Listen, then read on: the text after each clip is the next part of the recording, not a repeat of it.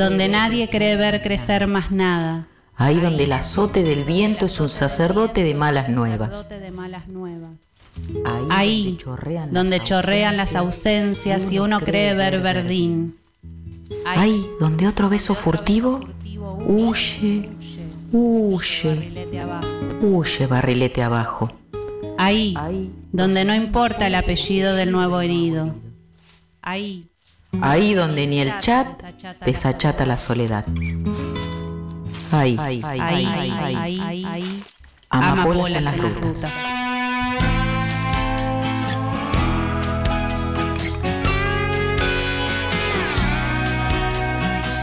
Hay un cisne en un sapo, en un escarabajo que vuela hacia mí. Yo te puedo ver, sin miedo. Hay una bailadora que danza en el fondo de un pozo sin fin. Yo te puedo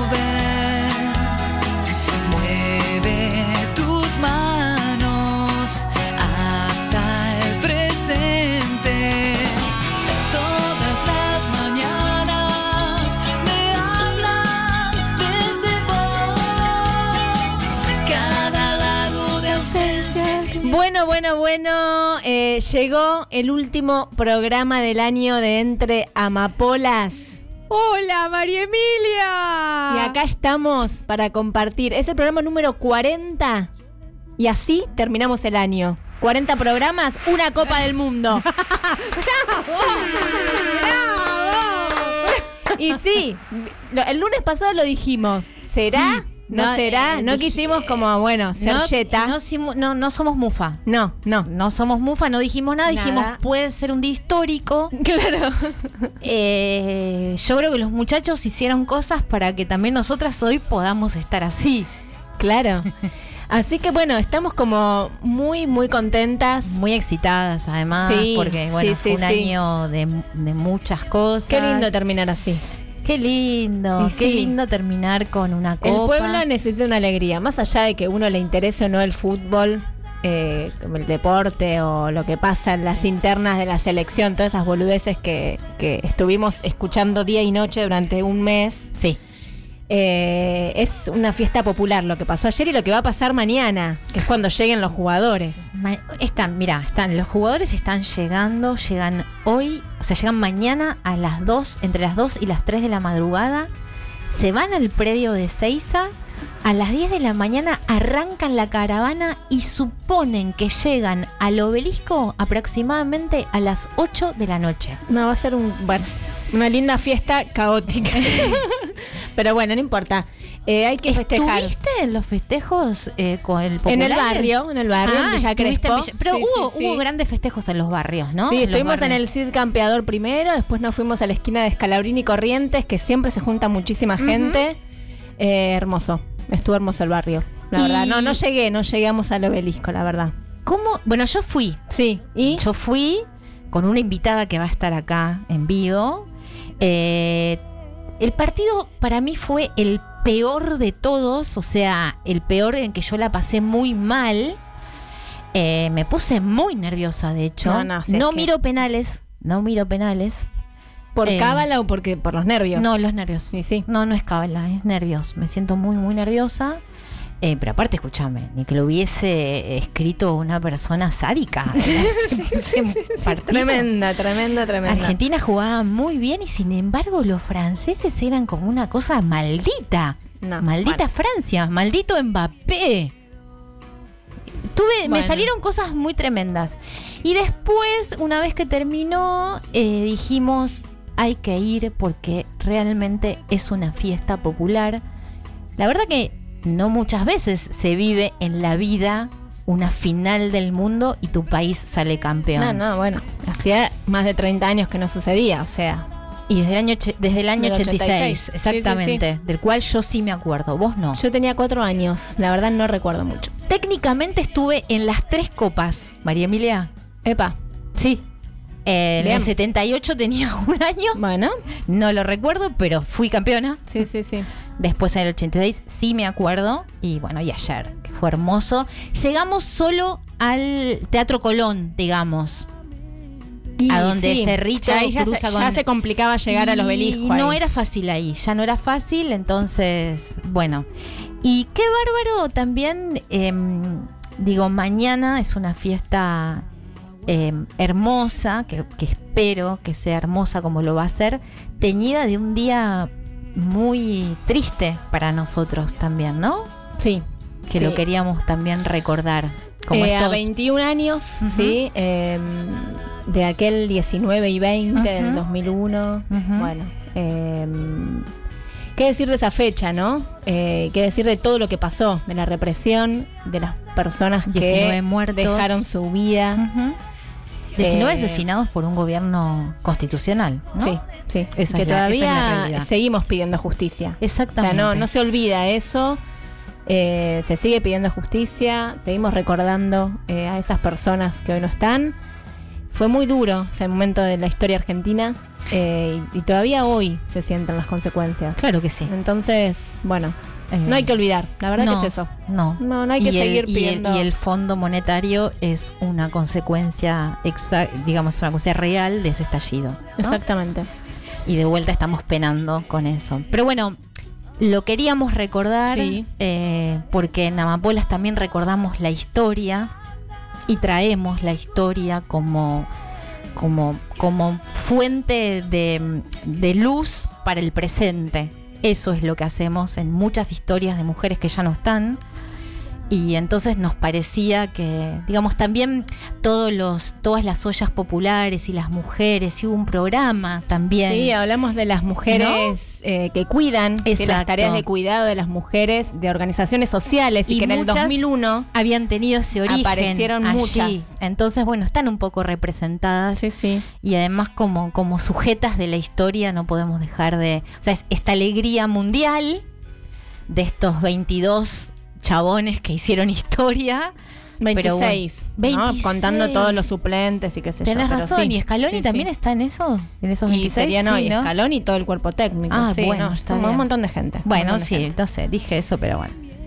Pero bueno, eh, así estamos, se mezclan un montón de sensaciones eh, en este último programa de Entre Amapolas del año. La verdad que hicimos un recorrido que a nosotros personalmente nos gustó muchísimo hacer. Hemos elegido eh, compartir historias de mujeres que se han destacado a lo largo de la historia. Muchas ya no están, otras sí están, están vivas eh, y siguen haciendo historia también. Eh, hemos invitado a lo largo de estos 40 programas a un montón de personas que nos acompañaron en este camino. Exacto. Algunas están hoy presentes acá, otras nos han mandado mensajes de grabados Sí. eh, y oyentes y oyentas que están del otro lado y que hoy nos están escuchando también. Así que los y las invitamos a que nos dejen un mensajito en el chat en vivo de la web. Por favor, es el último que nos manden un audio. Que nos manden un audio. Eh, que ¿Qué nos les pareció el programa durante el año? ¿Qué sensaciones tienen? ¿Con qué se quedaron? Eh, Bueno, ¿qué, qué, qué pretenden que hagamos el año que viene? No sé, lo que No- quieran. No, ¿Nos, nos debemos al público? sé si tanto, pero sí, lo que quieran. Estamos jugadas. ya en diciembre estamos jugadas. Pero bueno, www.lacolectiva.org.ar nos dejan su mensaje, lo vamos a ir compartiendo en esta hora. Quizás nos pasamos un poquito. Aparte me dijeron que acá después del programa hay un ágape. Sí, sí, sí, tenemos un catering contratado, Sí. eh, lo paga, eh, Lo paga la. FIFA, lo paga la FIFA. La- la- Infantino, lo paga. Ah, mira vos. Ay, qué desastre ese tipo. No, no, no, esa gente no, esa gente no porque es un poquito corrupta. Nosotros ¿Un poquito? no- nos manejamos con gente eh, honesta. Sí, sí. sí. Así que bueno, y antes de irnos al primer tema musical, que ahora les vamos a contar cómo elegimos las ¿No fuiste últimas vos canciones del año, no. No, no fuiste vos la que hizo la curaduría. No, pero antes de, de contarles eso, les queremos, le queremos agradecer a Radio La Colectiva por el espacio. Sí, La verdad que nos sentimos muy cómodas de estar en esta radio, más allá de que yo soy parte de- del equipo eh, que estamos acá poniéndole el cuerpo al proyecto político comunicacional que es eh, La Colectiva. Eh, bueno, es una radio comunitaria que se hace a pulmón, que tiene En un la proyecto paternal. atrás. Estamos en la paternal. Así que quienes estén escuchando del otro lado y tengan ganas de hacer radio, vénganse, porque lo mejor que hay es hacer un hacer radio, hacer comunicación con gente que eh, te va a acompañar, te va a ayudar, te va a escuchar y va a estar ahí del otro lado para lo que necesites. Así que eso es lo que se siente. Hacer radio es hermoso. Eh, así que yo también como también quiero agradecer a, a todo el cuerpo de personas que integran la radio que me recibieron súper bien, fueron súper amorosos conmigo. Este, y bueno, también fue un año raro por una situación que, que, que tuvimos que hacer ahora como sorpresa que vamos a hacer, que hicimos como unos compiladitos. Nos escuchaba, sobre todo a mí, en los primeros programas como re dura, y cómo fue cambiando también, ¿no? Cómo, cómo fuimos también acomodándonos nosotras, conociéndonos más, haciendo radio, porque si bien nos conocemos, no es lo mismo. Y fue un, un, año eh, en este sentido con la radio maravilloso, en donde muchos lunes era Emi, nos costaba a veces buscar una, una amapola. Eh, porque bueno, nada, porque no fue fácil, era un fue un programa diario 40 lunes seguidos. Epa. Eh, pero bueno, cada vez que veníamos a la radio y nos encontrábamos, nos llenábamos como, como de energía. Y bueno, también tenemos, eh, bueno, los invitados hoy, vamos a hablar con ellos, nos van a contar algunas cosas. Y también tenemos un, como un desafío final que no nos dijimos, pensamos nosotras cuál fue, ponele nuestro programa favorito o no sé, todos son favoritos, pero uno que vos digas, ay, este, y no nos dijimos todavía cuál no, No, no, lo vamos a decir al final. Lo vamos a decir al final, así que para ambas va a ser una sorpresa. ¿Te imaginas que elegimos el mismo? Y puede ser, ah. y puede ser, sí, sí, sí.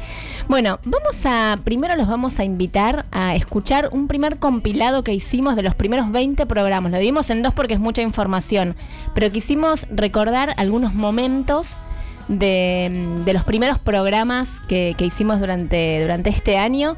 Así que vamos a ir a escuchar, eh, nos vamos a escuchar a un montón de mujeres, vamos a ir recordando los nombres de todas las amapolas que, que estuvimos compartiendo este año. Vamos a escuchar el primer compilado y ya nos vamos a ir al primer tema musical, después pegadito nomás, que lo que hicimos este, en este último programa es a los invitados, que son cuatro personas que vinieron hoy a, la radio La Colectiva, que elijan un tema musical que quisieran escuchar en este programa, que los identifique con, el programa, que les, hubiera gustado escuchar. Así que bueno, vamos a ir con el primer tema que lo eligió Graciela Gurbit, que está acá presente, y ella nos acompañó en la historia de vida de Berta Cáceres. Exactamente. ¿Recuerdan la, la luchadora ambientalista? Asesinada. sí. Así que bueno, vamos a estar recordando un poco eh, algo de Berta. Y ella eligió un tema de Joan Baez que se llama Forever Young. Hermoso tema. Hermoso. Hermoso tema. Así que los y las invitamos a escuchar un pequeño compilado de los primeros 20 programas y nos vamos después con Joan Baez Forever Young.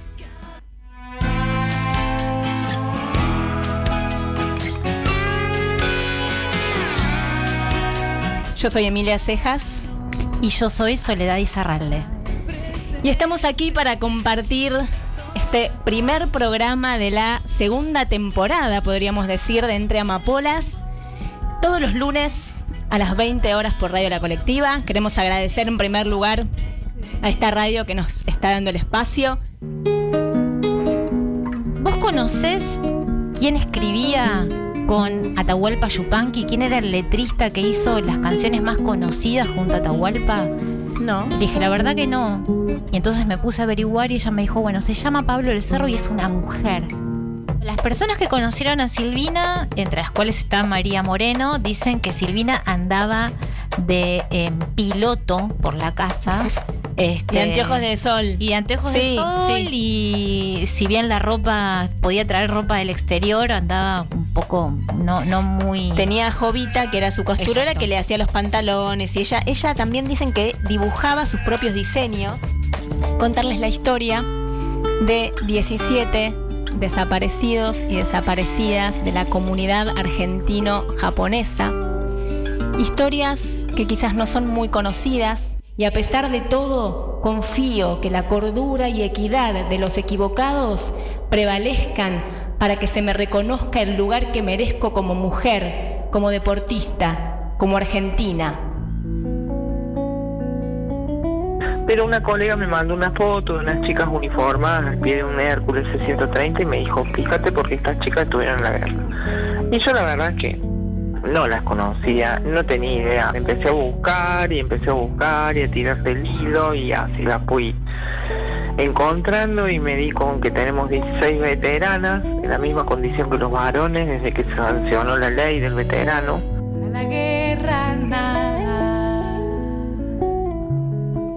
No hay que contentarse con esperar, sino que se hace necesaria nuestra acción cotidiana. Es necesario liberarse de toda clase de prejuicios, convencionalismos, falsedades morales y códigos absurdos. Deseo para todos lo que deseo para mí, la libertad de actuar, de amar, de pensar. Es decir, deseo la anarquía para toda la humanidad.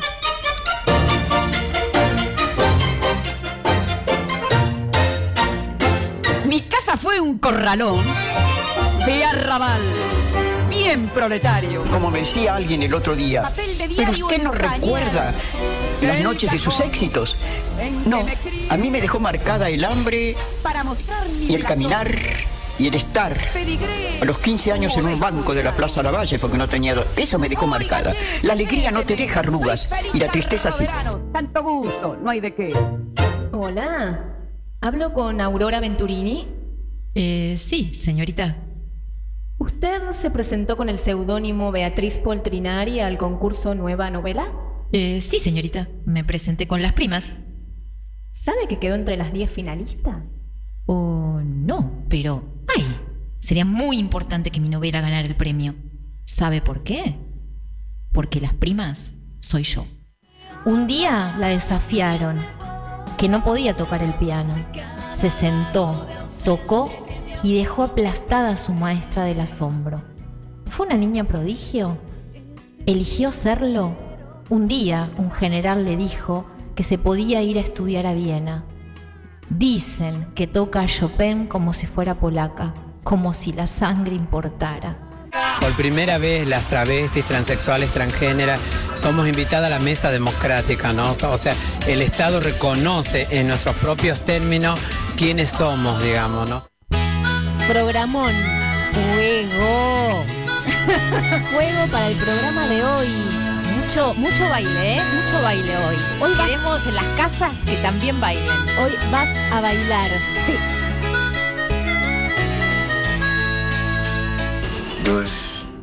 Un buen tazón de magdalenas. Lo mejor para la diabetes. Uy, se me olvidaba que soy diabética. Siempre se le olvida a la hora de comer. Me pondré un poquito al plan mañana. Mi amiga y yo queremos dejar la calle, pero tenemos que trabajar, ¿verdad, Manolita? En lo que sea, ¿eh? Aunque sea limpiando escaleras, da igual. ¿Tú qué sabes hacer, además de la calle? Yo he trabajado de cocinera en un restaurante, en medio cirujana. Mire qué cara, me lo ha hecho ella. Habíamos sufrido tanto, fuimos perseguidos por las 3A, nos pasó de todo. Estuvimos en la Plaza de Mayo queriendo hacer huelga de hambre, en la- eso fue estaba la NUCE. Nos pasaba de todo, Armando lo llevaban preso por una foto, pero no por una foto desnudo, por cualquier cosa. ¿La mamá de los niños en Mary Poppins era sufragista? Sí, te lo No. puedo asegurar. Mirá la película de nuevo. Hay que ver esa película de nuevo. Bueno, ¿y por qué trajimos esta escena? A si ver. yo te digo una de las primeras médicas de nuestro país, ¿se te ocurre alguien? Eh, Si yo te digo una de las pioneras sufragistas de nuestro país. Arte, Happening, plástica, destrucción, libros, pop art, psicodelia, instalación. arte, arte, arte. Donde hay amapolas hay movimiento. Solo crecen en suelos revueltos. Donde hay mujeres Donde hay mujeres, hay resistencia. hay resistencia.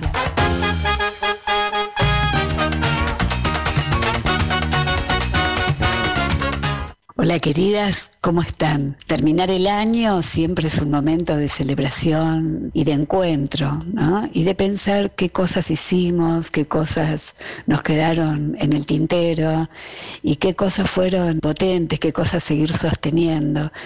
Este, y qué cosas dejar eh, eh, atrás, ¿no?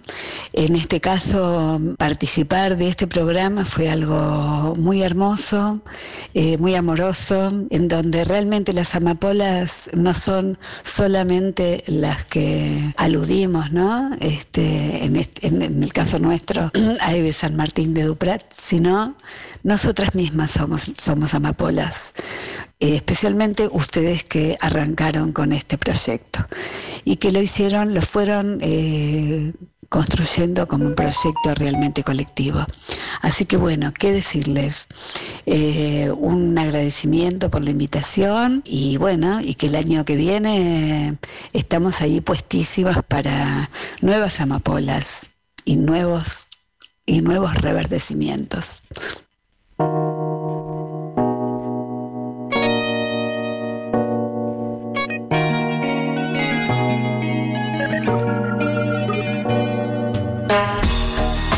Se vive suficiente, le dijo ella al dependiente. Nunca se vive para siempre y fue entonces urgente. Quien no entiende el reflejo no conoce al oponente. Falta de ternura, compromiso indigente.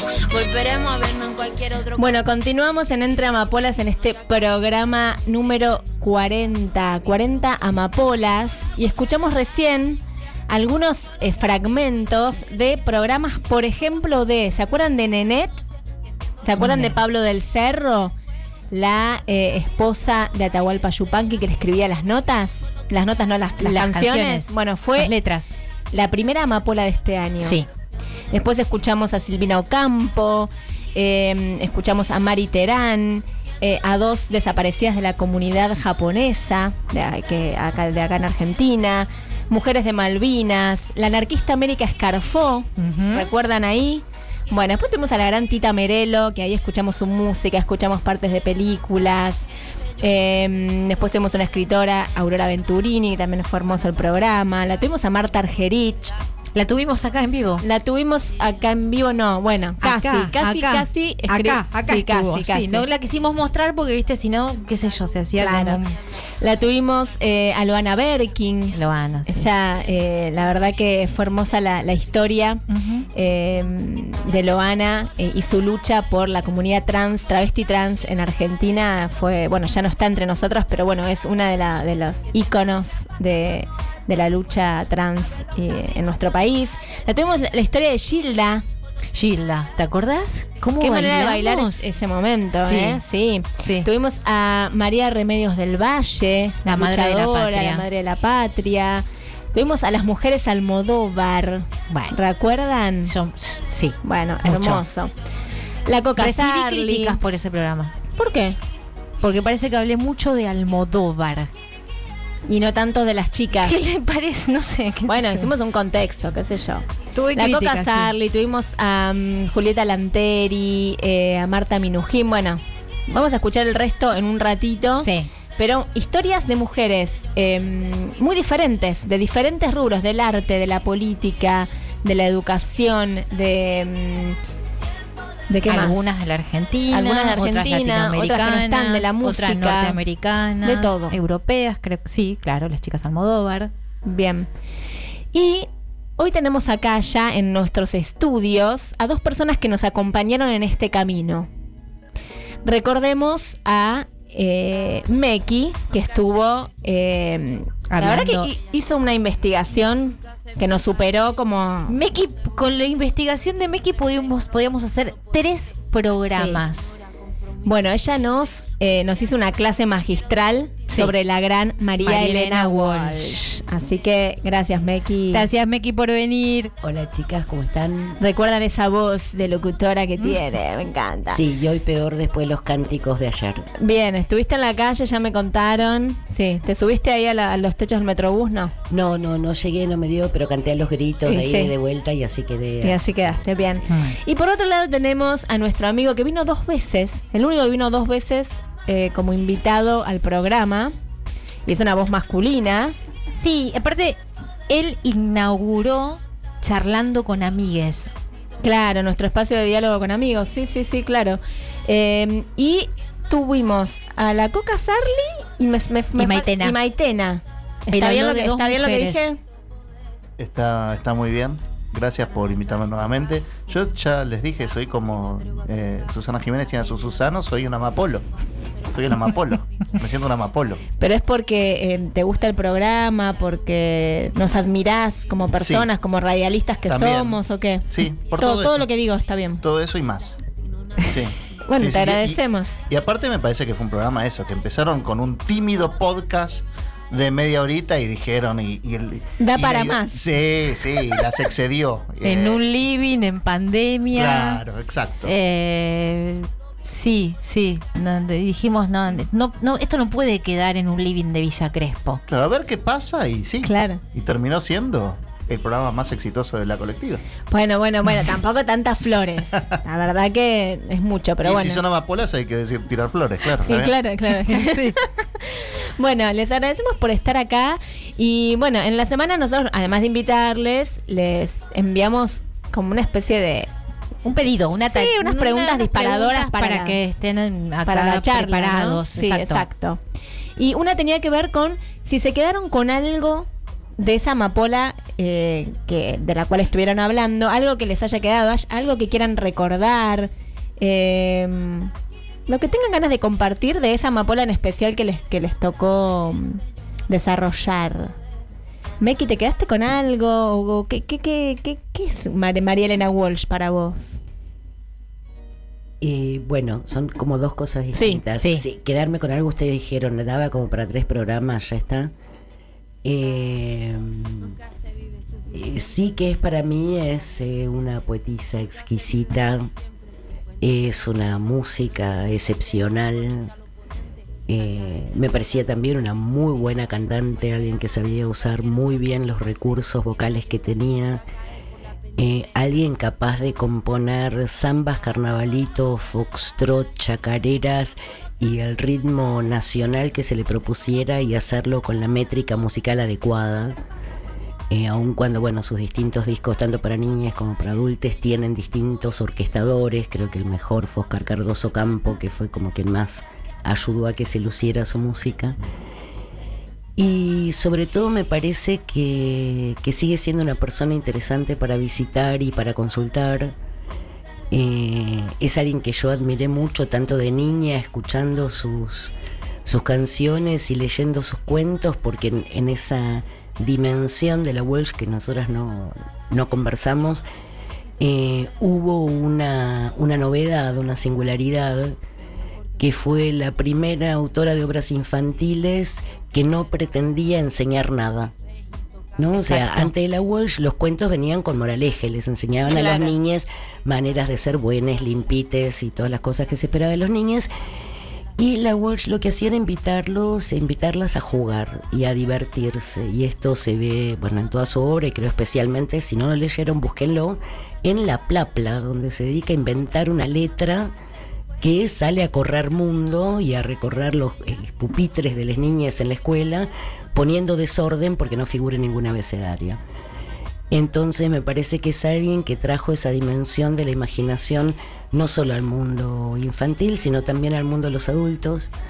Y las adultas, invitándonos, como se llama uno de sus discos, a jugar en el mundo mientras el diablo no está, a mirar con sorna a los ejecutivos y a figuras respetables, y también, y por ahí es lo que a mí más me interpela, a poner en palabras cosas que les pasaban a las mujeres que en ese momento no tenían tanta visibilidad. Entonces, alguien que escribe una canción o un poema como Requiem de Madre, ¿no? Oh, dedicando a una mujer que ya no tiene nada que hacer y no hace nada, o que puede escribirle un balsecito conmovedor a la sábana y al mantel, o al diccionario Larousse, bueno, eh, en todo caso lo que me queda para decir es escúchenla, léanla, sigue maravillando y bueno, me sigue encantando. Gracias, Meki. La verdad que sí. Bueno, no voy a adelantar porque ya si no ya estoy adelantando cuál, cuál es, perdón, Ah, mi, mi, ah. mm, Tu nada, programa. mi programa Mm. que viene por ahí, pero lo voy a decir al final, mira, porque estoy entre dos. Lo voy a decir al final. Bueno. Bien, eh, antes de preguntarle lo mismo a Sebastián, Eh, vamos a mandarle un saludo a Silvia, que escuchamos hace un ratito un audio. Eh, Silvia Satulovsky estuvo mm, acompañándonos en el programa de em, Eve San Martín. de Eve San Martín de Duprat, una educadora que fue la creadora de los jardines de infante en Argentina. De los jardines maternales, exactamente. Claro, eh, la verdad que fue también un lindo recorrido que hicimos por alguien que no conocíamos, la verdad, la historia. Para nada. Y que bueno, que Silvia la vivió de primera persona porque fue también docente de ella cuando ella estaba formándose como maestra jardinera. Así que bueno, un saludo y gracias Silvia por haber estado y el mensajito que nos mandaste. Gracias Silvia. Bien, Sebastián Dantí, em, Sí, ¿por quién querés empezar? ¿Por la coca? ¿Por Maitena? Eh, ¿Te que- quedaste con algo de, de las dos, de una más que, de otra? Qué distintas. Y sí, claro. No, son dos. eh, con la coca eh, me generó más, más pensamientos. eh, Maitena, si querés empiezo con Maitena. Eh, yo creo que eh, desde la gráfica rompió con el discurso remanido que las mujeres no saben hacer humor, que, en ese momento era como una frase casi hecha. Eh, excepto algunos pocos ejemplos. O sea, eh, Nini Marshall o la otra que hicieron Juana Molina, pero en realidad el que hacía los chistes era el varón. O sea, no había como lugar en el humorismo mucho menos gráfico, creo, para la mujer. Y yo creo que un, poco el- lo, lo que muestra Maitena fue eso. Leí un, un artículo, una observación que decía que hasta la llegada de Maitena, al menos en el humor gráfico hispanoparlante, no había... eh, lo- los varones nunca hacían algo que hiciera foco en el mundo interior eh, de las personas, la- Mm. las inseguridades, los miedos, las preocupaciones. Nunca fue Como abordado las partes eso. más frágiles de las personas. Siempre eran historias así o alguien que pensaba, pero nunca, nunca había reflexiones, eh, sí. Y yo creo que esas dos cosas fueron un, un patadón monumental en, en todas esas creencias que, que fue el gran aporte que uno de los tantos que hizo Maitena. Claro. ¿Fuiste a ver la, la muestra en el CCK? ¿Sabes que no? Horrible. ¿Cómo Sí. no vas a ir? ¿Sos fanático Sí. de Maitena y no fuiste? Sí, es verdad. No, Eh, bueno, pero está hasta abril, está hasta abril. Tenés todo el verano, tranqui. Quiero ¿viste decir que este domingo terminó por este año. Lo vi ayer. Ah, Que- Pero vuelve a abrir, vuelve a abrir en febrero, marzo. Pero que no, no soy muy de muestras, soy como más de encerrarme a leer historietas. Por eso leí tanto a Maitena, como en un Ah, encierro. bueno, no está tanto bien, pero un- ahí ves, ves todo como más no Sí, sé, sí, sí, en sí, sí, grande. sí. A nomás, Es nosotros verdad. nos encantó con Sole que fuimos. A nosotros nos gustó también porque no sabíamos lo que sabes vos de Maitena, en principio, y además porque pudimos ver partes, aspectos de Maitena que vos contaste también, la sex humor, Claro. o que no eran este aspectos que nosotros conocíamos. Tal vez la- las tiras del diario eran las tiras más conocidas y vos trajiste como una parte de Maitena que... Sí, mostró una libertad sexual femenina que era acordás? totalmente desusado en, en- en la historieta. Sobre todo, ya te digo, Exactamente. siempre estaba la mirada masculina, el erotismo de Manara o qué sé yo, pero eran varones. Y es totalmente distinto. Sí. Exactamente. Y para los dos esta pregunta, ¿por qué creen a la luz de los programas y de lo que nosotros pensamos que es una amapola, ¿no? ¿Cómo elegimos nosotras las amapolas? Perso- mujeres que son conocidas. En el caso de ustedes, hablamos de dos mujeres conocidas, muy conocidas. ¿Por qué creen que Maitena y que María Elena son amapolas? Un poco que mezclé las respuestas. Ah, bueno. Eh, pero creo que justamente porque Esta cosa que fue, con eso, con, claro. con- el humor, eh, con esto. Ah, la- vos pensás en todos los programas, eh, desde la tele, si querés te lo pongo como un ejemplo más clásico. eh, los humoristas, excepto, no sé, Moria Kazan, qué sé yo, que hacía Monumental Moria, no sé, pero eh, siempre eh, la mujer una vedette que hacía medio de acompañamiento de atrás del, del humorista. ¿Vos decís que Moria era una mina con su peso propio Para al hacer lado humor, de los- sí, totalmente. Rompí- Pensé que venía de las películas de y Porcel, también. Que eran totalmente también, era como un. Y, y siempre todas las películas tenían. A las mujeres no eran humoristas, eran Mónica Gonzaga, eran Vedette, Patricia Sarán, qué sé yo. Eh, pero no, no. Y, Moria abría la boca y hablaba. Susana también, como humorista, se destacó. Pero eran, eran contados con los. con los en, la- en las pelis era. Ah, mira era lo que muy estás, gracioso, sí. me estás diciendo algo que no pero, sabía de Susana pero Jiménez. sí, sí, era, era. Pero en la gráfica, olvídate. En el humor gráfico, olvídate. No, no había. No había, no había. Sí, sí, sí. Y además los temas, eso que dijiste de, de Maitena, que se, se metía en temas más profundos de, de inseguridades de las mujeres. Eso lo vemos en todas las, la- las los personajes de Mm. Maitena, que habla de la, la mina que se depila, la que no, la que se eh, después vemos hay, bueno, hay varias salas en la muestra, pero hay una que habla específicamente más de la parte más sexual, de Esa- mujeres dando, no. dándose besos, el semen que aparece ahí pintado. Eso no, no, no, no- no existía. No. No, y repasar como- todos los diarios. ¿Quién, ¿Quién publicaba? ¿Qué mujer publicaba? No, ninguna. nunca. Bueno, era un poco eso, sí. Otra cosa que me sorprendió fue su origen. Ah, sí. Su origen también como... ¿Y vos, Meki? De la Walsh. Bueno, yo voy a tomar algo que ustedes dijeron en el programa anterior, ¿no? Hablando de la negra Sosa. ¿Quiénes eran las mujeres que cantaban en los 60 Bueno, Mercedes Sosa y Mariana Walsh. Claro. No había mucho más. No había mucho más.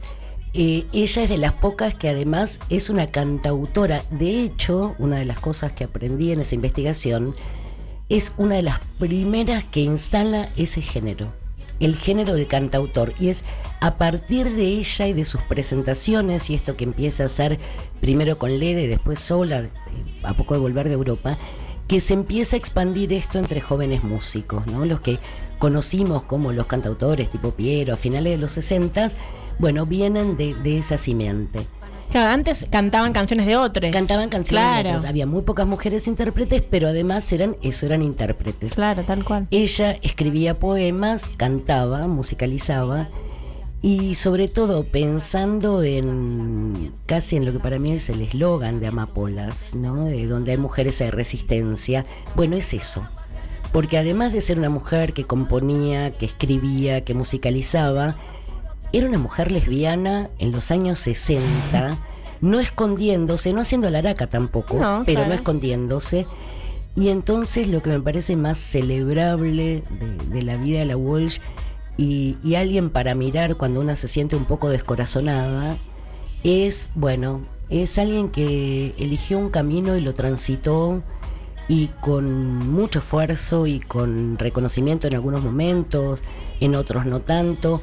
Es alguien que se animó a sostener su voz. Eh, podemos haber estado de acuerdo en cosas que dijo, en otras no, tuvo ahí algunas cosas medio horribles, también lo que fue su evaluación de, de la dictadura, Eh, pero sin embargo es alguien que fue fiel a sí misma y eso me parece eh, un muy buen ejemplo para todas las mujeres, así que eso, donde hay amapolas hay resistencia. Bien, me gusta. Bueno, y ahora. Bueno. eh, sí, pero nos queda una amapola de Seba. A no ser que corte. Nos queda una De la amapola. coca. Claro, sí, una amapola algo de que la coca. posteriormente trajo algunas. eh, también fue un programa criticado. Y yo la banco mucho a la coca. ¿Qué tenés para decir de la coca que no hayas dicho, Seba? Hago cortito, hago cortito porque no quiero extenderme. Yo creo Tenés la que coca- ser. O sí. sea, Sí, sí, sí. si fuiste así con Maitena, Voy a plantear eh, más, más, más inquietudes que, que por certezas. favor. Es como que es un ícono, se lo quiso presentar como un ícono erótico sexual, pero genera más empatía que erotismo, y no empatía erótica, me parece. O sea, creo que tiene un Mm. trasfondo triste. ¿Sabes que hace poco justo terminé de leer El Lolita de Nabokov? Ah, la estabas haciendo cuando. Sí, me acuerdo, sí, sí, sí. Y, y- y que el término Lolita termina definiendo algo totalmente contrario a lo que plantea. Sí. ¿Entendés? Como una adolescente. Y, y en realidad es una historia atroz y tremenda. Tremenda. O sea, no, no es una historia ni romántica, vista desde un punto de vista enfermizo, pero es lo que quiso hacer Nabokov. Em, no quiero decir, eh, me refiero a lo del trasfondo triste o trágico. Eh, y yo creo que las pelis de la coca creo que tienen un trasfondo triste. O sea, si las ves, no, no es una película erótica. eh, La estética sobrecargada, la actuación ampulosa, todo eso. Pero es una peli triste y es triste también porque refleja la mirada masculina de cómo exhibir el, el deseo y el cuerpo femenino, porque era a través de la mirada las pelis, a través de la mirada de, de- de Armando Bo, y, y esa mirada no es como para enorgullecerse en un punto, ¿no? Em, creo que sigue siendo interesante el símbolo Sarli como amapola porque termina transmitiendo una sensibilidad muy contraria a la que la película buscaba. O sea, no, no. Eso la hace poderosa. Termina transmitiendo otra cosa distinta. Mm. Uno no, no, no terminás como erotizado, si querés, porque siempre se la definió como películas eróticas. Si bien también tienen violaciones, tienen eh, nivel de crueldades bastante eh, Bueno, suicidios, ¿viste? escuchábamos ella misma también diciendo todas las cosas que le pasaron haciendo Claro. las películas, intoxicaciones. porque la tiraron en un charco de, de barro en un momento. Mm, Sí. Pero a mí lo que me pasaba es que decías, bueno, pero termina siendo como estando en las sombras de Armando Boy, haciendo todo lo que Armando Boy le decía, medio víctima, pero por momentos me, me parecía decir, por momentos ella hizo, hizo lo que quiso, porque en realidad ella le, le dieron a elegir y bueno, y quiso hacer esas películas, no es que la obligaron tampoco. No, no, no, obvio, pero Como sí que- es cierto que lo que nos llega de ella desde Contradictorio me, me parece. cinematográficamente es a, es a través de la mirada de Armando Bo. ¿Qué nos Claro. quiso mostrar? O sea, ¿cuál era la concepción de algunos casos heroína, otros casos víctima, no sé, de Armando Bo? Eso es cierto. Pero sin embargo, ella como ícono no termina siendo un símbolo sexual. Para mí no, es, no, no, no resulta ser, o sea, si bien se usa como símbolo kitsch y todo eso. eh, eh, no es alguien que decís, ¿entendés? No, no, no, no. Y, yo creo que- que esa sensibilidad eh, ni siquiera sé si fue pensada, fue, fue mismo a pesar de, de la Coca Sarli que, que se demuestra. Y eso es lo que sigo pensando, no sé, igual son ideas que... No, a mí hoy. me había pasado, sobre todo cuando vi las pelis, algunas pelis, eh, sobre todo las Robastos.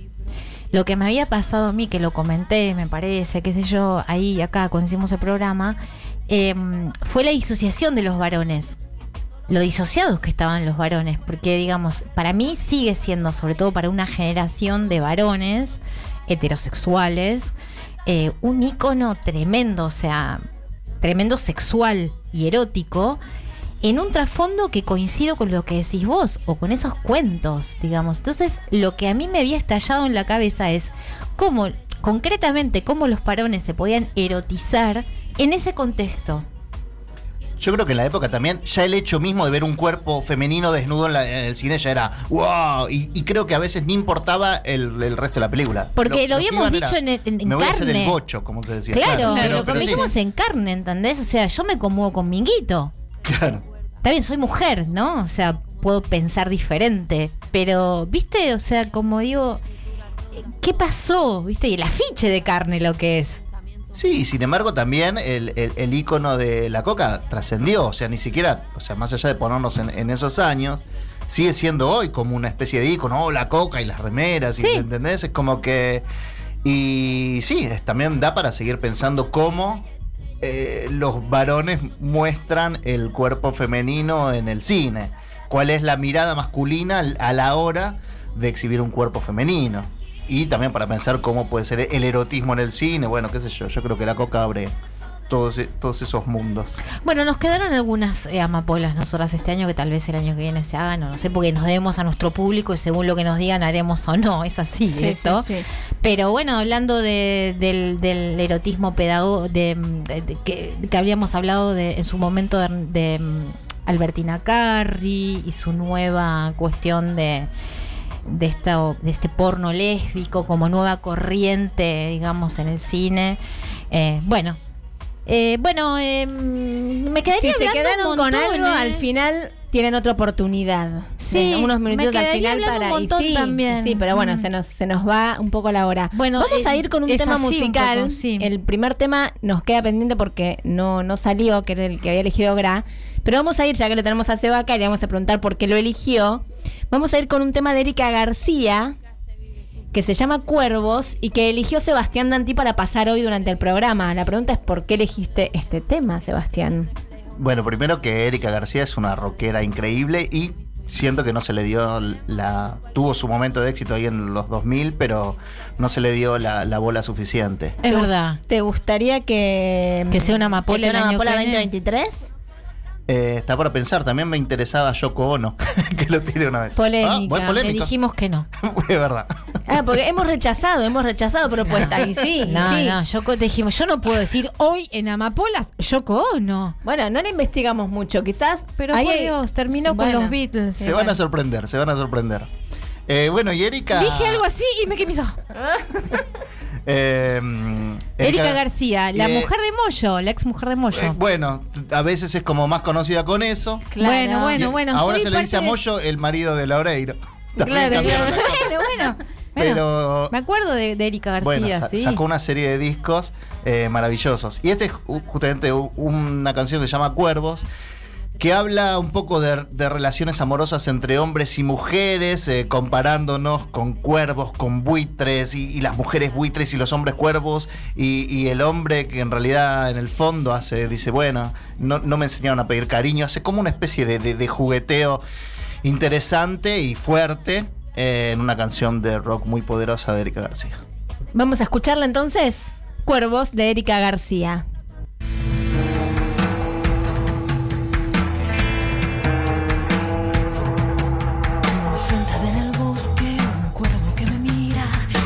Y justo que me mira no es un cuervo. Un bosque solitario con pájaros alados y árboles proyectan cine bueno. Los cuervos que me ruegan que cocine mis ojos y se los den manjar para la cena. Un hombre a mis espaldas lo veo de reojo. Cuando voy a besarlo vuelve a cuervo. ¿Qué pasa con el hombre? ¿Qué pasa con el hombre? Que cuando yo lo amo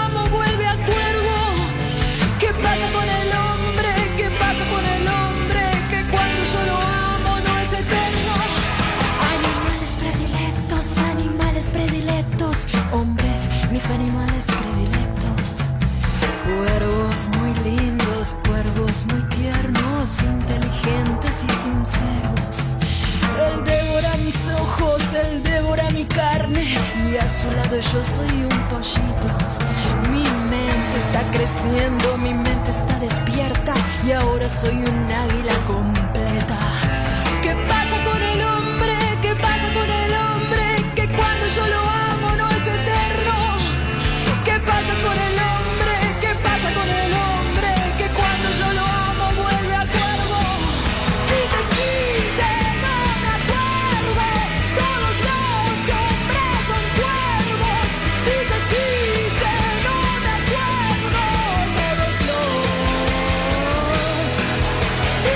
Te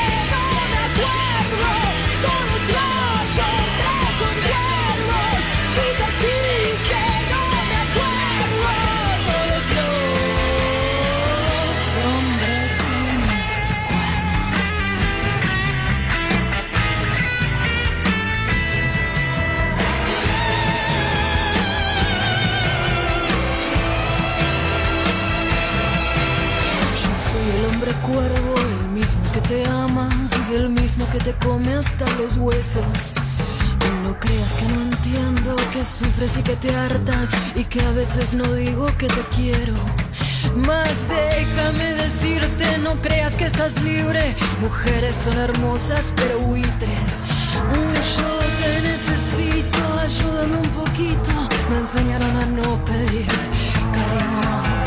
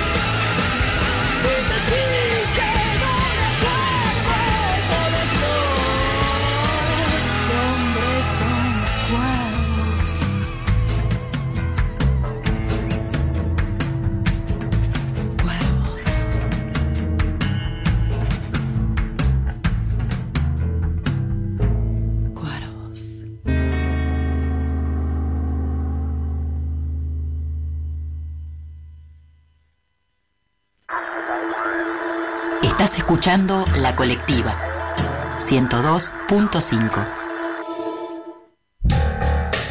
Ahora que decimos. Ahora que gritamos. Ahora que quebramos un silencio, de todos los silencios. Pois paz sem voz, paz sem voz, não é paz, é medo. La colectiva. La paz sin voz no es paz. Es miedo. Absolutamente todo menos eso, todos los miércoles 21 horas en la colectiva, con Nicolás y Alexis. No es absolutamente todo menos eso. ¿Qué es eso? Absolutamente todo menos eso. ¿Pero qué es eso? No sé. ¡Salgan de mi cabeza! Absolutamente todo menos eso. ¿En qué mano lo tengo? A ver. Tengo miedo. Absolutamente todo menos eso. Ahí va.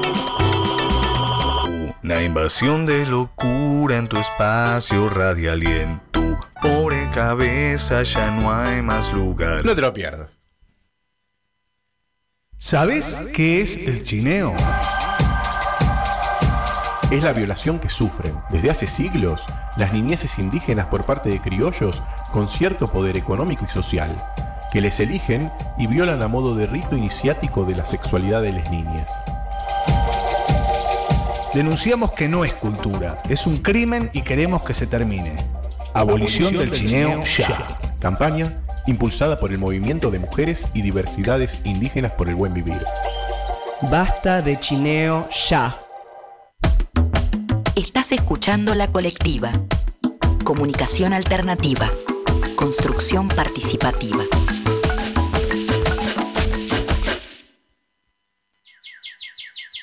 Allí donde nada parece crecer, nace una amapola. Y otra. Y otra. Y otra. Y otra.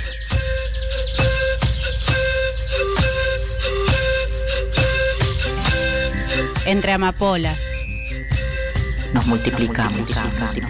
Nos queremos libres. Nos queremos libres.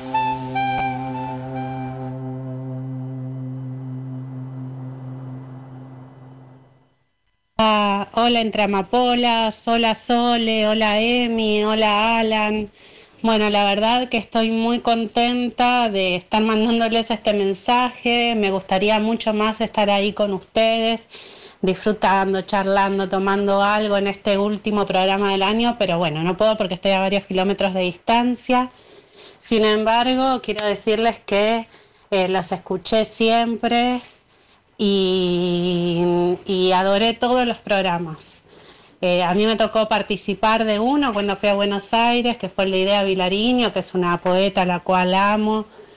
Eh, pero la verdad que todos los personajes que, que ustedes trajeron, todas las, las amapolas, me encantaron. Algunas las conocía muy poco, otras las conocía mucho, algunas quizás nada. Y la verdad que siempre fue como bucear a- por, por un lugar hermoso que, que yo quería que yo quería ir y quería seguir conociendo más. Bueno, entonces ahora les deseo que eh, terminen bien el año y que vuelvan el año que viene, que traigan más amapolas y, y que las mujeres podemos, aunque nos digan que no, podemos cambiar el mundo y estas amapolas que ustedes trajeron nos lo demuestran y podemos hacer un mundo mucho mejor del que hay. Las quiero mucho, les quiero y nos vemos pronto.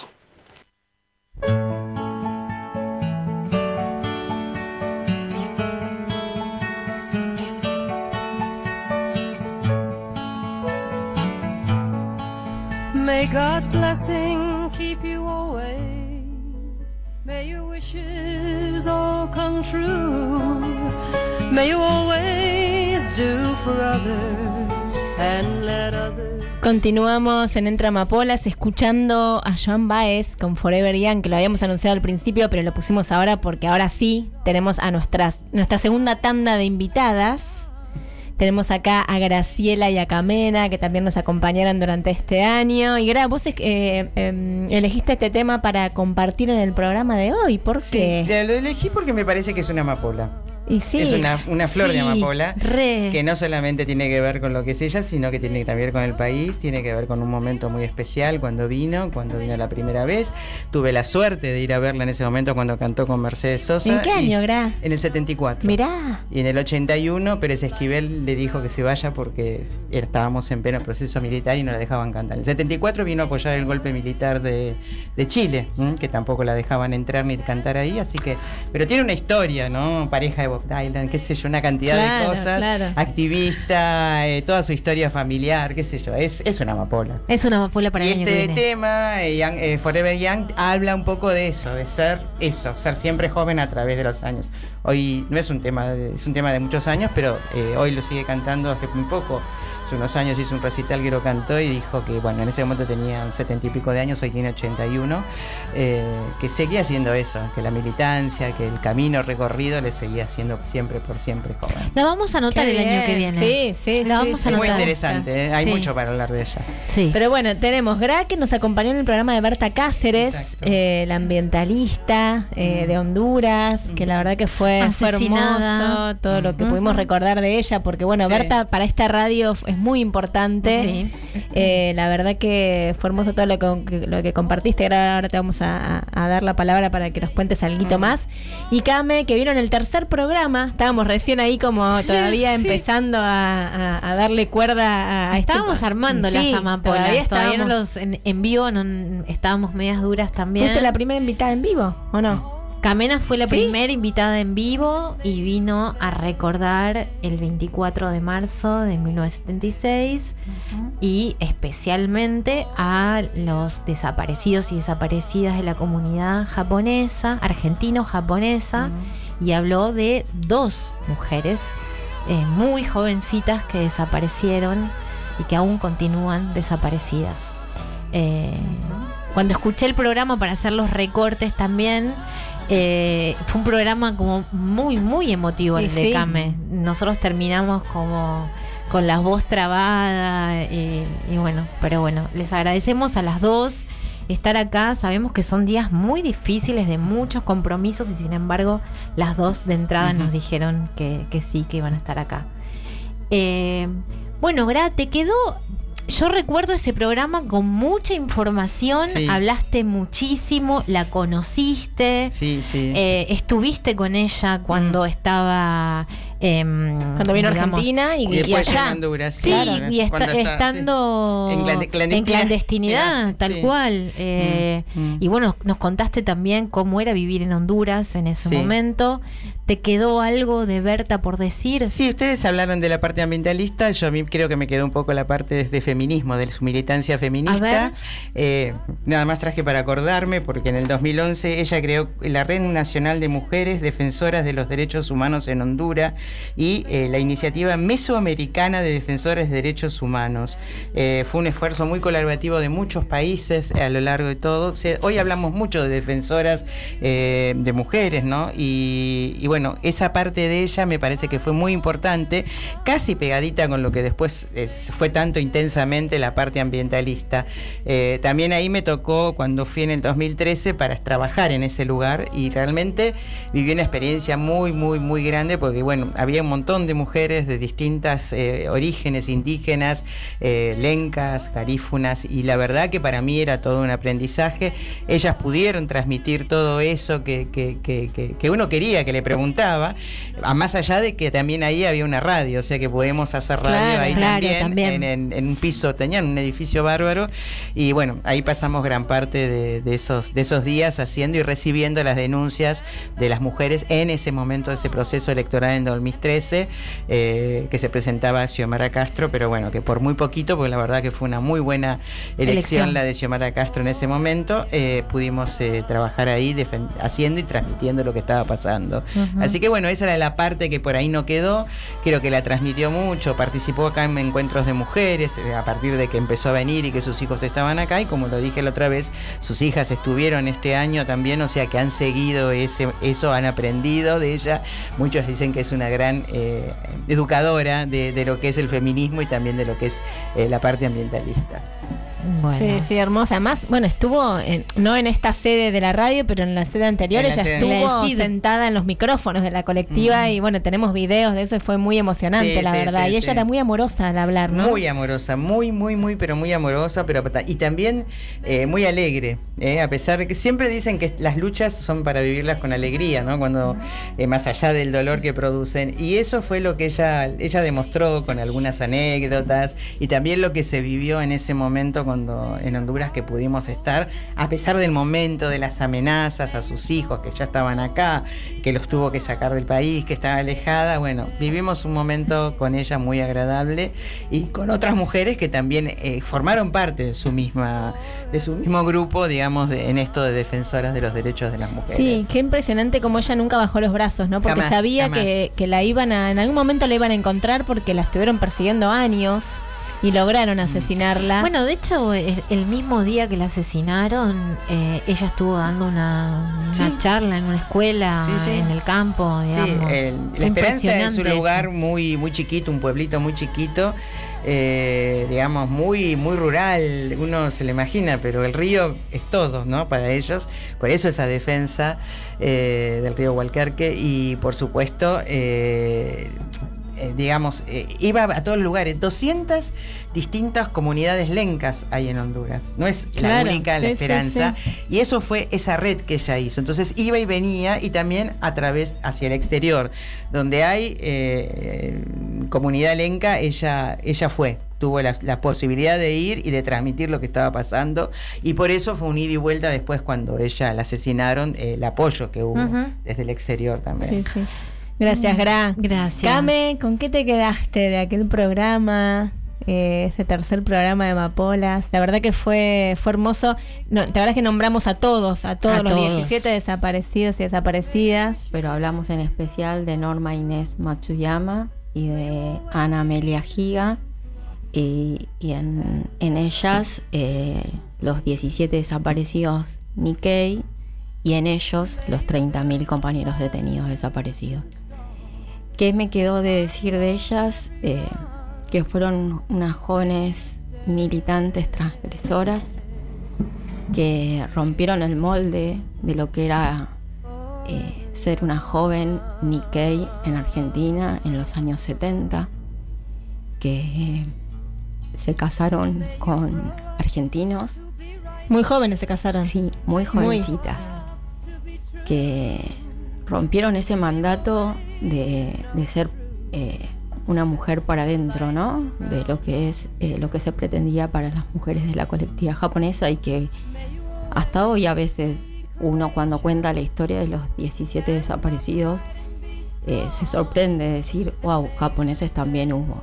Sí, japonesas, hijos en realidad, hijos e hijas de japoneses. Y ellas eligieron comprometerse con Argentina como país, como eh, argentinas. Por eso creo que rompieron ese molde y trataron de armar sus parejas y todo en- con gente que no era de la colectividad. Eh, nada. Sí, y recuerdo que hay una película que habla Sí. sobre la historia de los 17 y justamente después del programa la iban a pasar en no sé si la lograron pasar yo la verdad que no pudimos Eh, ir sí, pero la sí pasamos en la asociación, en la asociación japonesa Estuvimos. argentina, sí, Sí, Estuvimos. Sí. y cómo fue esa experiencia como cuando los familiares ven esa película Un montón de gente ese día. sí, la y verdad gente que- que, no conoce también la Porque historia además ¿no? se, se volvían a hacer las. Eh, la- le corto un poquito acá, me acá, pero en la, la asociación japonesa estaban las, Las las, baldosas. baldosas y estaban las baldosas no estaban bien, o sea, estaban viejitas, estaban Sí, rotas. loco eso.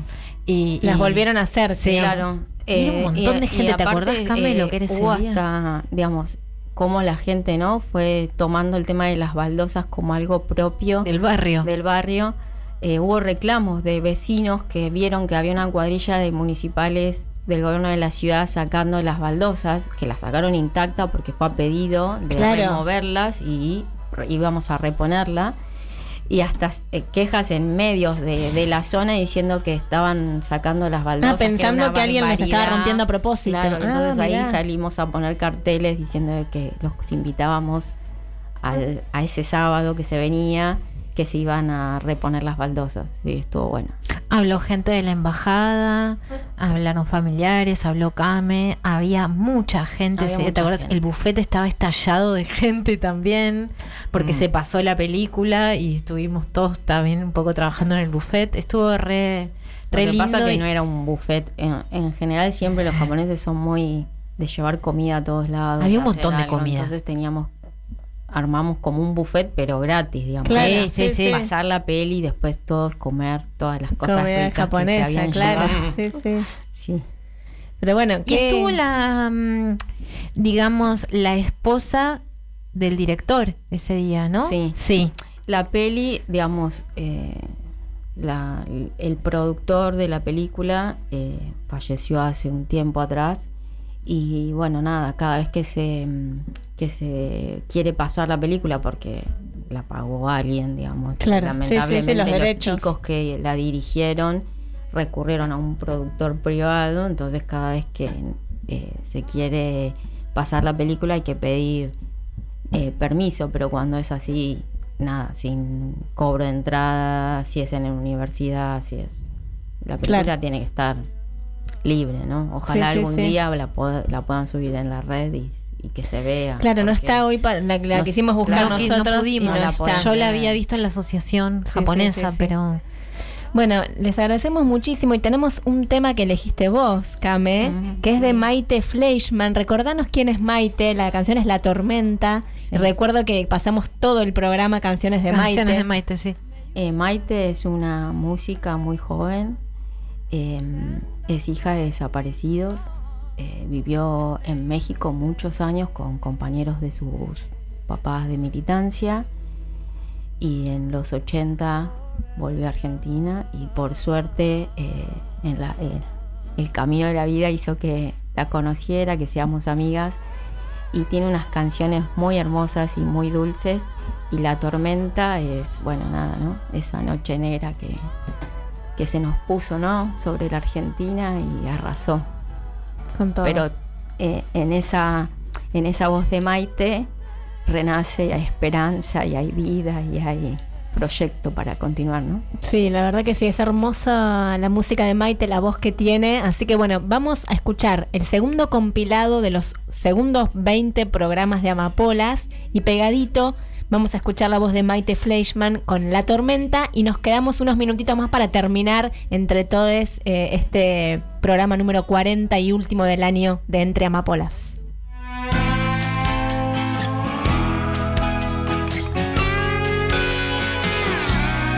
Hola, buenas tardes, noches. ¿Cómo andás, María Emilia?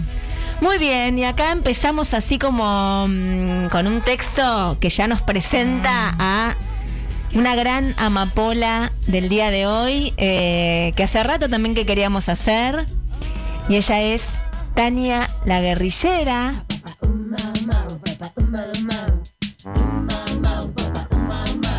La gente nos aceptaba masivamente, chicos, grandes, abuelas. Muchos nos decían, a mí me encantan las vivas porque lo puedo poner en mi casa fuerte y mi mamá no me dice que lo saque. Porque, viste, era, era música para toda la familia. La prensa, sin embargo, era bastante, la prensa psicobolche de esa época, claramente, era reactiva a ¿para qué se pintan tanto? No hace falta. O te maquillabas o, no- o cantabas. O estabas buena o tocabas bien. O sea, no podía hacer las dos cosas. El mundo nunca ha sido para todo el mundo. Soy lo que se me ocurre cuando canto. No tengo ganas de tener destino. Mi corazón estoy elaborando. Ordeno sufrimiento a su medida. Educo al amor y al amor lo mando. Me autorizo a morir solo de vida. Me olvidarán sin duda, pero cuando mi enterrado capricho lo decida. Trajina para darnos la ilusión. Gracias, M. Sole, por la invitación. Siempre la colectiva acompaña en la comunidad brasilera. Así que un gustazo estar acá para hablar de personas tan queridas tan así. Tiene que ser reivindicada como Dilma.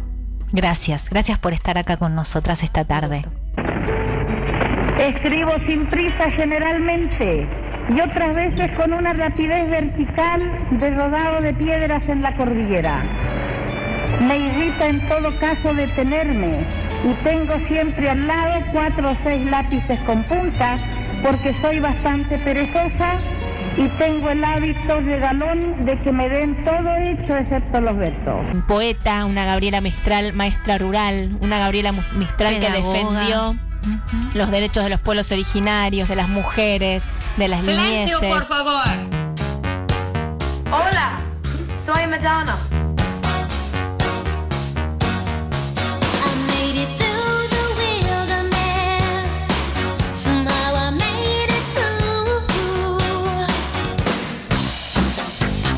Buenas noches, Latinoamérica.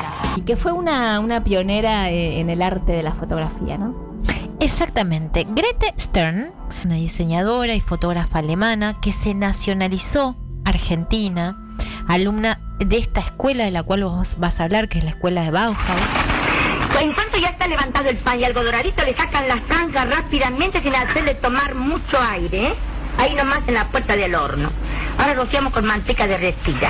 Bienvenida, doña Petrona. Tenemos un mensaje que después lo vamos a leer, que es eh, Sebón C. de Gandulfo, dice que se llama, el que nos escribe, dice, no quiero contribuir a profundizar la grieta, pero no hubo ni habrá otra como Chichita de Arqueada. Bueno, ¿ves? Ahí empieza. Idea Vilariño, yo no sé, no sé mucho, ahora me voy a enterar Aprendimos de más mucho, cosas con sí. Lau.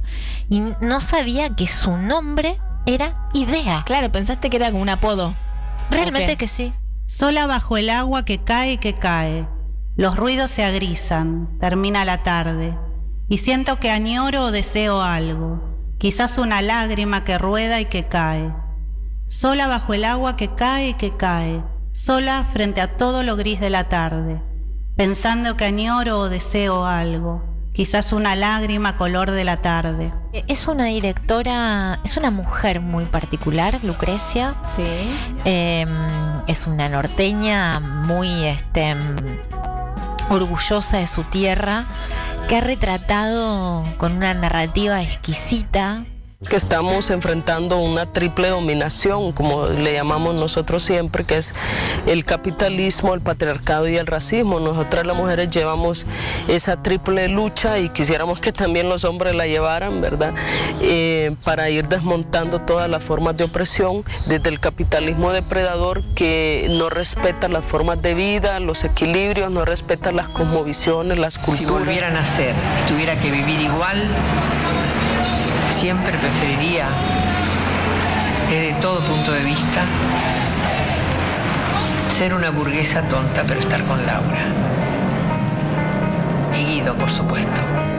Que lo que dio inicio fueron las revueltas en Stonewall, que era un bar en Nueva York, ya- que Nueva ya le vamos a contar. ya vamos a contar. Que Marcia poquito. fue una de las protagonistas de, de esa historia. Eh, Hay cosas que parecen comodadas, ¿no? Que haya, que haya jardines paternales parece como que, bueno, ya esto siempre fue así. Y en realidad fue una, fue una lucha, de, fue, fue una disputa de sentidos, ¿no? ¿Quién era? La vida de esta Baiana. Baiana. Baiana. Nació con el nombre, a ver, fija, a ver si lo puedes decir vos en portugués. ¿Cómo es? María. Eh, María da Graça Costa Pena Burgos. Bien, bien. No se inventé igual. Eh, vamos a hablar de Juana Molina hoy. De Juana Molina. Bienvenida. Juana Molina. Alucinante, realmente espectacular. Yo vengo a ofrecer mi corazón en la voz de la gran negra Sosa. Nos vamos. ¿Quién dijo que todo está perdido? Yo vengo a ofrecer mi corazón.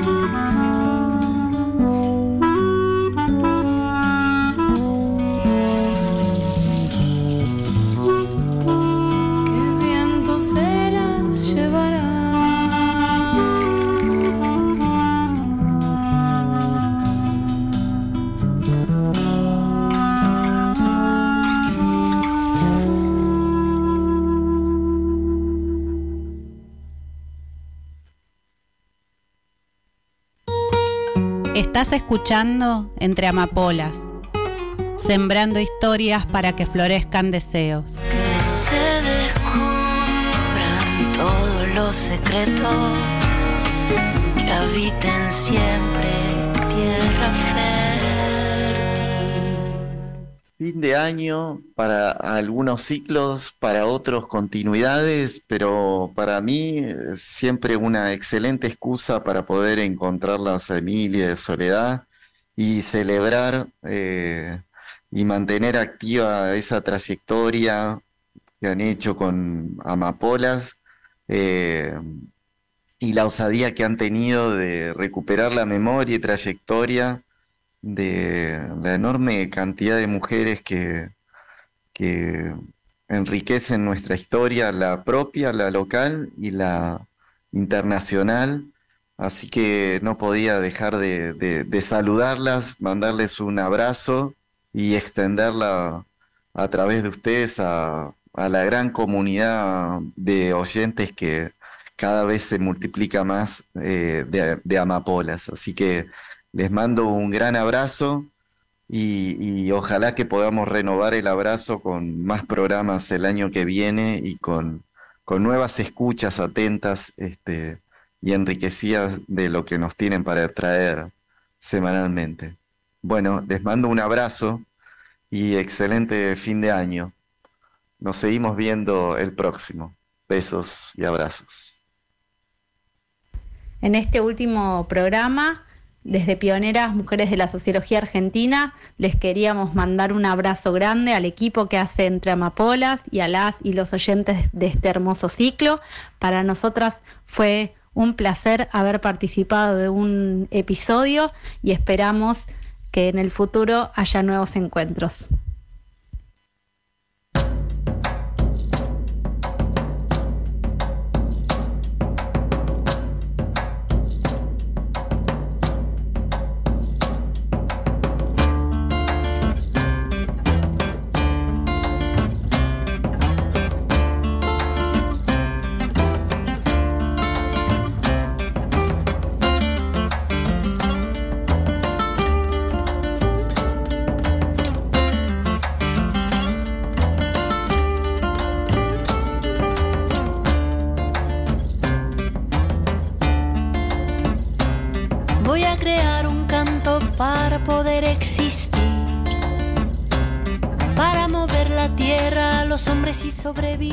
Bueno, llegamos al final de Entre Amapolas 2022, último programa, programa número 40. Quisimos terminar redondo. Fue por eso que Y acá estamos. hoy, claro. Sí, podemos haber hecho una semana más, pero dijimos no. 19 de diciembre. Campeones del mundo. Día, sí, día histórico también 40 para años, recordar. Sí. Tenemos todo Sí. para terminar hoy. Era hoy. Era hoy. Era hoy. Bien, queremos agradecer. Escuchamos recién las voces de Andrés Trota, Trota que, que habló de Tania. de Tania la guerrillera, un montón de su experiencia él en Cuba. Andrés es médico, sanitarista, es un investigador de la UNLA, es doctor en medicina, doctor en salud colectiva y, y habló y, y, bueno, estudió su carrera de grado en la Escuela Latinoamericana de Medicina Hermoso, en Cuba. claro. Y, bueno, aparte de Andrés es un estudioso de, De la Revolución historia. Cubana, además, Sí, sabe sí, mucho. Sí, de Y marxismo, y entonces sabía mucho de Tania. Claro. Y tenemos también a las pioneras. eh, Las pioneras de la sociología. Tenemos eh, la historia de Alcira Argumedo. Alcira, de Elisa- Barrancos, Elizabeth Elisa Schelling. Bueno, un montón. eh, son Rosa seis. Em, Ellas son sociólogas Argumedo. que hicieron este, este trabajo de investigación y de, de recordar también las historias de vida de estas seis sociólogas pioneras. Eh, la de las que hicieron también. historia de la sociología argentina. Y bueno, ellas tienen un podcast también y, y bueno, y siguen haciendo entrevistas a pioneras. Es el trabajo de ellas de investigación. Hermoso. Y también, bueno, queríamos eh, recordar y agradecer Eso. a quienes estuvieron también en el programa de Gilda. Estuvimos hablando con Eloísa Martín, que también es una investigadora que analizó la vida de Gilda como, como ícono popular. Exacto. Que ahora está viviendo en el exterior, pero bueno. Está no. en los Emiratos Sí, Árabes. Sí, capaz que estuvo en el Mundial. ¿Quién te Sí, dice? sí, y también es socióloga. Exactamente. Después tuvimos a Valentina Mitrovich, Mm. que es responsable del área de investigación de la Casa Histórica Museo Nacional de la Independencia en Tucumán, que habló sobre María Remedios del Valle. Le, agradecemos también a Susana. eh, de Pringles, que es una oyenta también histórica, que dijo que el mejor programa para ella fue el de María Remedios del Valle, le gustó mucho. Así que, bueno, también le mandamos un saludo. Es nos docente sí. Susana. Y bueno, es una historia de María Remedios que no se conoce No, mucho. Así no. que también, Y bueno, fue muy ahí- interesante todo lo que nos contó Valentina.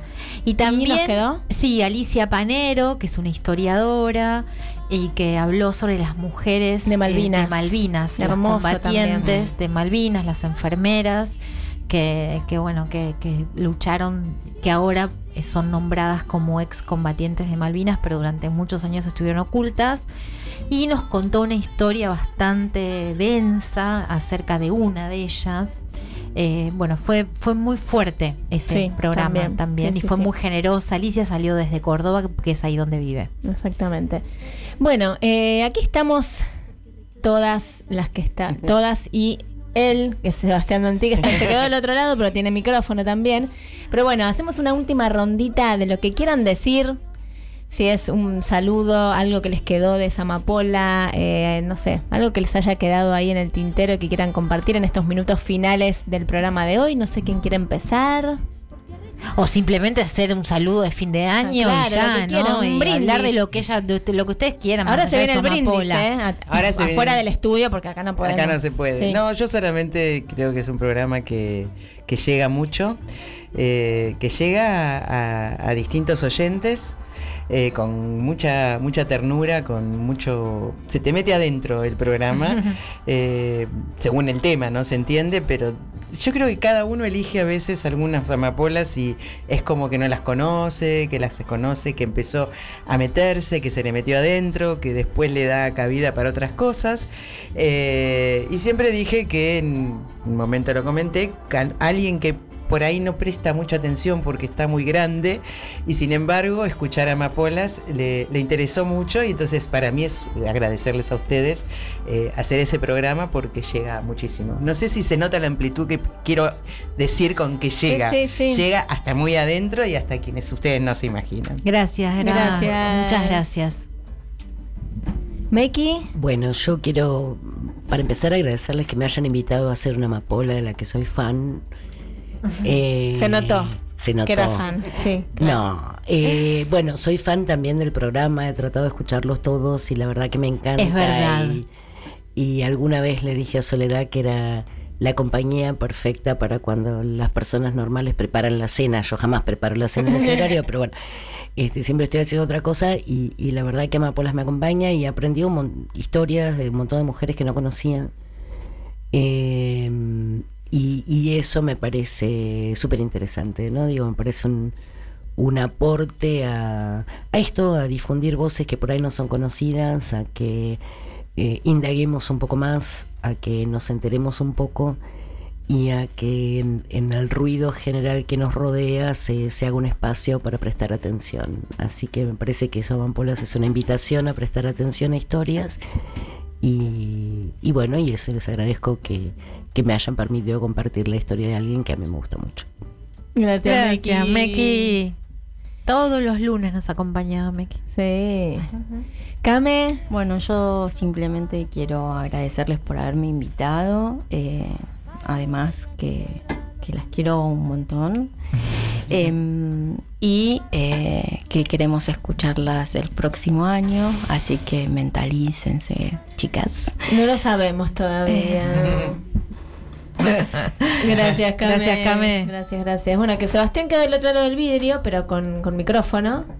Buenas. Che, em, Che, ¿qué? eh, Che, te dice. eh, che, Guevara, Sí, contame. em, ustedes eh, cada año mm, duplican la apuesta. ¿El año que viene se vienen dos horas de amapolas o es un rumor que está en los pasillos de la Totalmente radio? rumor. ¿Es solo un rumor? No, no podemos adelantar ¿Quién nada. dice dos horas? ¿Quién dice tres horas? ¿Quién dice podcast de 40 minutos durante cinco días de la semana? Vos tuviste, vos tuviste ideas de amapolas como contra, la, la contra amapola, el, el lado oscuro de las amapolas. Claro, Amarita Fortabat, por ejemplo. Sí, sí, sí. Las antiamapolas. Las claro. amapolas. Pueden hacer un nuevo programa que sea Los Yuyos. Mirá la que tiró. Totalmente. Habíamos tirado también Eh, la envenenadora. Ah, sí. Gilla Sí. Murano, Gilla- Gilla era Murano. la idea era de Sebastián. una- Sí, sí, sí. Sí, Sí, sí, sí, para mí tienen que hacer también como una contracara. Digamos, eh, mujeres que por ahí no hay que revisitar como en estos casos de... Pero si la no hay que revisar, la estamos revisitando ya en el hecho mismo. Claro, es raro, es Sí. extraño, es Es extraño. cierto, es cierto. Pero bueno, podemos pensar, podemos pensar. Son ideas. No sé. ¿Te quedó algo, Sebastián? ¿Algo que quieras compartir? No, No, sé. no, no, hablé demasiado y la verdad que me siento orgulloso y un poco avergonzado de ser un varón que vino a este programa. Es como que decís, "Mm, no sé, cómo qué hago acá. Bueno, no fuiste el único, Andrés también fue verdad, invitado. Sí, sí, sí. Eh, Pero sí, fueron, fuimos más mujeres, la verdad, ¿eh? Sí, sí, les vuelvo a agradecer y y, y fue un placer hablar de, de estas mujeres talentosas que han cambiado un poco el panorama cultural de nuestro país. Gracias, Sebastián. Bueno, llegó el momento de decir cuál fue nuestro nuestra amapola favorito. Jan. Bueno, eh, El yo ya lo sé. No, a ver, pues te voy a sorprender, porque lo, lo lo cambié, sé. lo acabo de cambiar. Eso es trampa. Ay, ¿Por qué? es obvio cuál es el tuyo. No, ¿sabes por qué? Me gustaron muchos, pero eh, María Elena Walsh me gustó mucho a mí, me gustó muchísimo, porque bueno, ella me gusta, me gustó también eh, al estar Meki eh, en, en el estudio contando todo, yo fui más oyente que, que Sí. hablante, entonces me, me fui, tuve como otro rol en el programa y me encantó estar Sí. ahí aportando, sí, qué sé yo, pero me, me, me pareció como hermoso todo lo que trajimos de la vida, como iluminamos ciertos eh, momentos de la vida de María Elena que quizás no se conocían y eso me, me pareció súper interesante. Pero bueno, como Meki ya, ya, ya habló de ese tema, elegí otro que, eh, que la verdad yo tuve un prejuicio y dije, che, no da para hacer esta amapola. Vos dijiste reda, reda, reda. Y yo dije, "Mm, no sé. Sebastián me dijo reda. Y dije, bueno, Madonna. Madonna. Porque te yo tenía una idea de decir, che, Madonna, ¿qué, qué podemos sacar de Madonna? Está bien, sí, la música es fantástica, pero después empezamos a investigar su vida y la mina fue una, una luchadora en ese mundo donde el mercado de la música eh, quiso llevarla por un lado y ella dijo, ¿sabes qué? Yo voy a hacer lo que quiero y al día de hoy lo hace, tiene más de 60 años y hace la música que quiere, que apoyó a la comunidad LGTBI un montón. Eh, que ayudó a un montón de gente también a entrar en la música. Bueno, no sé, me gustó su historia y la elijo porque yo tuve un prejuicio de decir por qué es una amapola Madonna, porque la canta bien y qué sé yo, no. Tiene una historia de vida también interesante. Así que solo por eso, porque mm, me sorprendió su historia. Y la música también, los programas musicales que hicimos, Gil, La Madonna, Fueron- eh, sí, Tita no, Merelo, eh, a mí me llenan mucho porque bueno, también me encargué también de buscar mucho la música durante los programas y bueno, me gusta mucho la música, así que bueno, la Bueno, eso quiero Te decir. tiene Madonna. Que, que fuiste una curadora exquisita en todos los programas. Que en realidad la música, excepto muy pocos programas que elegí yo la música, que fui muy dictadora y te dije, es esta. Sí, Es bueno, esta. pero también me diste el espacio de elegir la que quieras. Mira, a mí me encantó hacer ese. ese No, pero ese me acuerdo con Dilma. Rousseff, te dije, esto es lo que vas a elegir. ¿te Claro, y con Gal Costa tampoco te dejé opción. No, bueno, pues coincidimos ahí. Sí, sí. Bueno, Bueno, ¿y el tuyo? Eh, ¿Adivinás? Creo que sí, a ver, no sé. Eh, me la juego entera. A ver. Me la juego entera por la Coca Sarli. ¿Sabes por qué? Porque la banqué, porque mirá. la milité. Pero elegimos porque- las dos amapolas contradictorias porque Sí. tuvimos discusión ah, Mucha previa. discusión. En Madonna y en la Coca también. Pensé que ibas a elegir Lucrecia Martel porque te gustó Y mucho. pero Lucrecia Martel es mi preferida. Claro. ¿Entendés? Es, es muy fácil para mí Lucrecia Martel. Sí.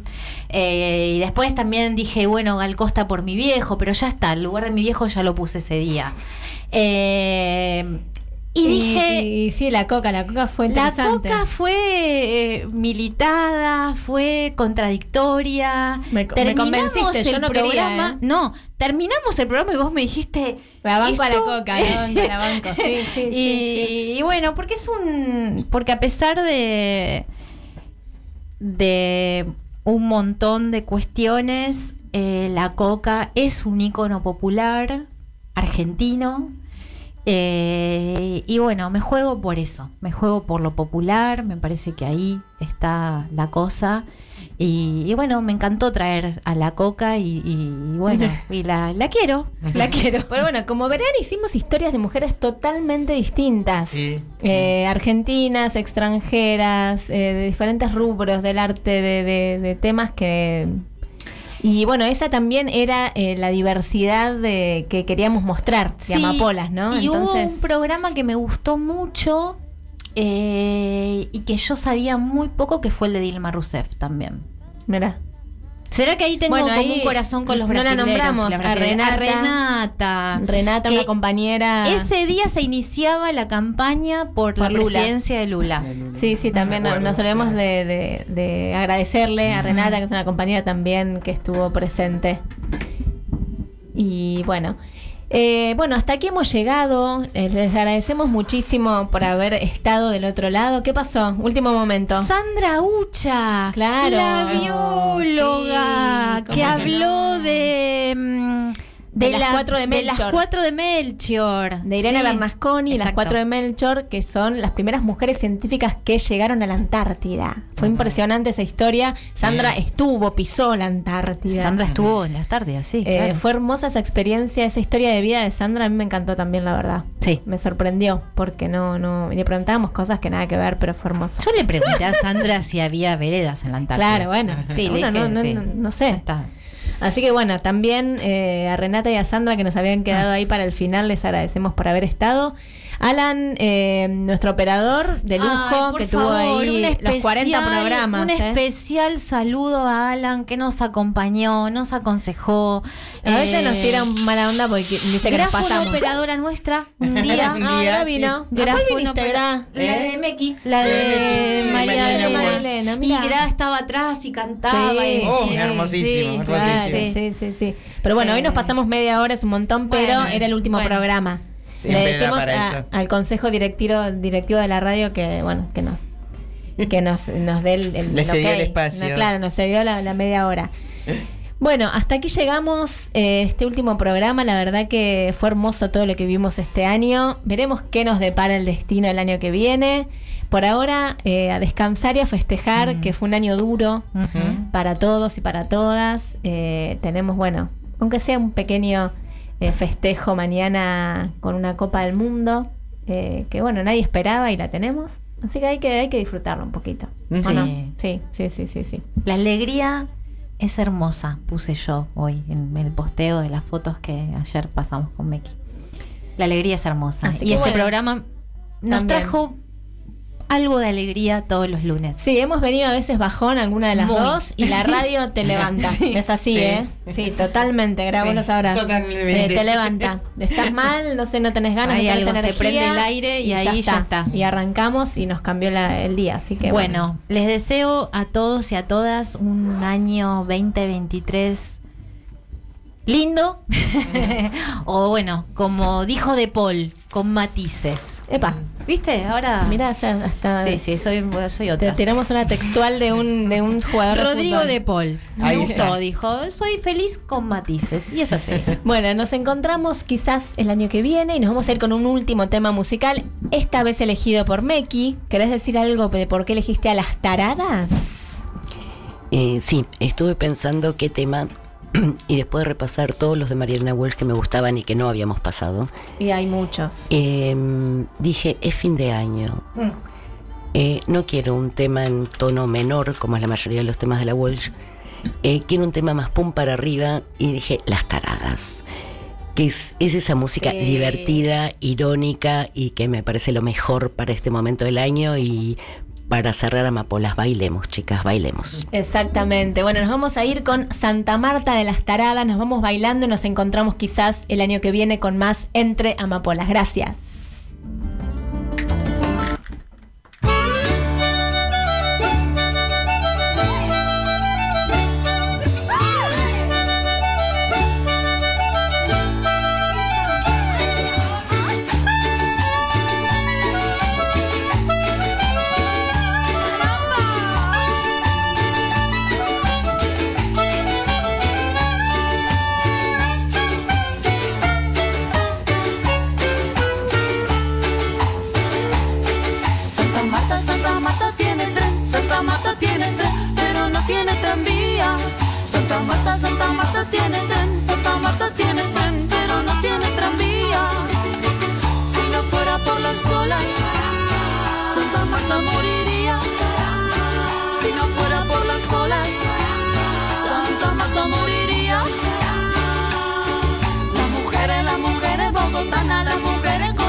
No saben ni dar un beso.